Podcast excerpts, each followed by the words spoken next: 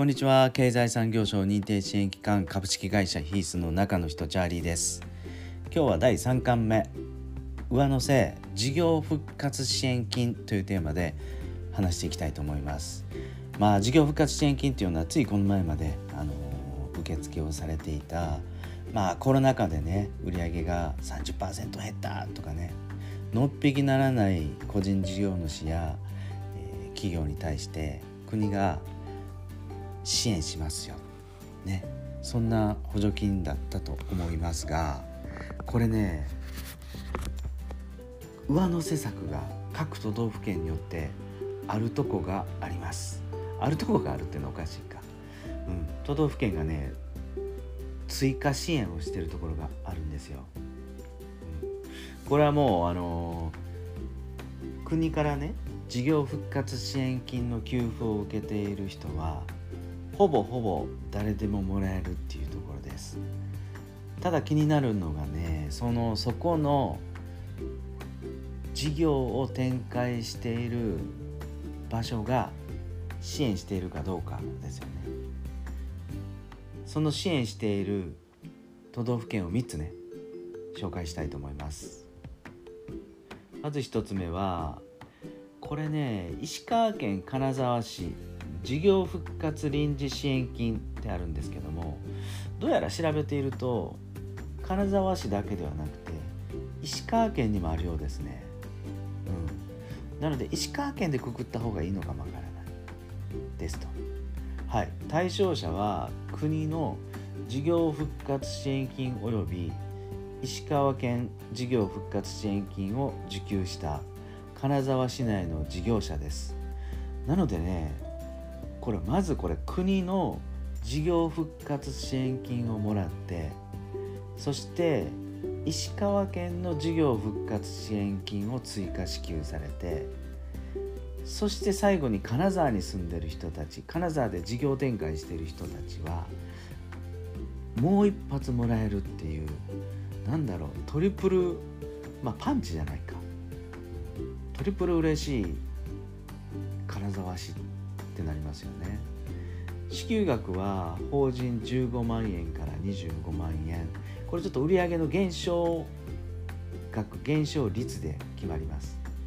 個人事業主が6万円から10万円となっていますがちょっとね今のところ申請締め切りが少し伸びて令和4年の10月31日までとなってます。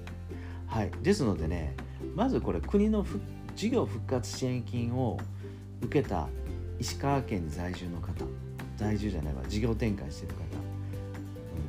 まあ、すぐにこれ申請をしてそしてその後金沢市にで、えー、事業展開してる方また申請できるっていう感じですね。急げって感じです。はい次はね鹿児島県に飛びます。九州。鹿児島県肝付町。事業復活上乗せ支援金交付事業。長いなこれも事業名がね。あの交付額は法人が20万円。個人事業者が10万円と定額で決まっておりますと。で申請の締め切りが11月の30日。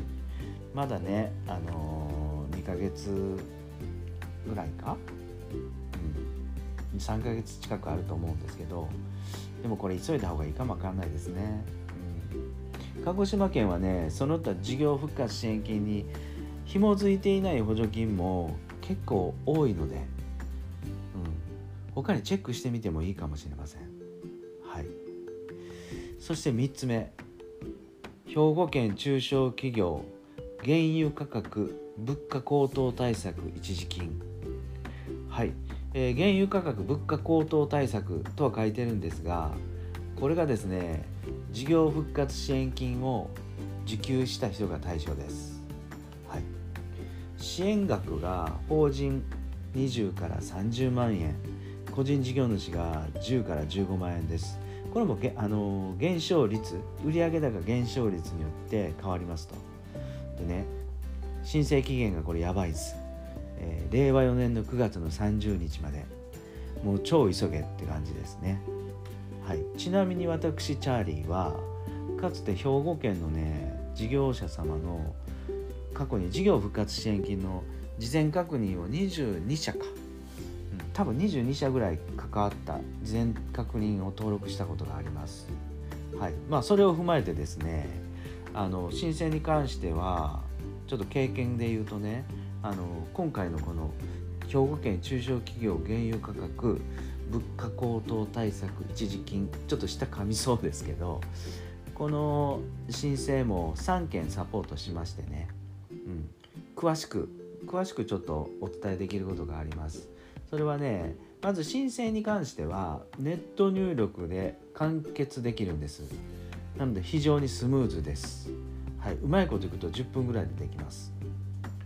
でね一つネックなとこがあって必要なものに国の事業復活支援金の支給を証明するハガキが必要とあったんです。覚えてます？事業復活支援金もらった人。ねはがき来たでしょ？支援しましたとかにね。あれを写真に撮って添付しないといけないんですがでもねなくても大丈夫だったんです。なくても大丈夫。事業復活支援金のホームページのマイページあるじゃないですか。あれを思い出してもらってもう一回開いてくださいと。でそこにねあの自社のもう情報が ID とか、えー、場所とか電話番号とか支給額とか全部載ってるのでそこをねしっかりスクショして添付すれば OK なんですよ。なのではがきを添付してくれって、えー、公募要領には書いてるんですがなくても大丈夫と、で気になる方はねあの、この補助金新聞のこのブログにも書いてある通り URL 貼ってるんですがそこにちょっと飛んでもらってねあの、問い合わせの電話番号もう電話してもらったらいいかなと思います。以上この今回この都道府県の3つの支援策。事業復活支援金をね受給した方はほぼみんなもらえるっていうね、うん、支援策を紹介してみました。いかがだったでしょうか？役に立ったって思われたらぜひぜひあのー、まあ、コメントとかねフィードバックとか、うん、もらえたら嬉しいです。フォローもくれたら嬉しいです。はい。じゃあまあ引き続きね明日明後日また新しい情報を出していきたいなと思います。今日も最後まで聞いてくださってありがとうございました。それではまた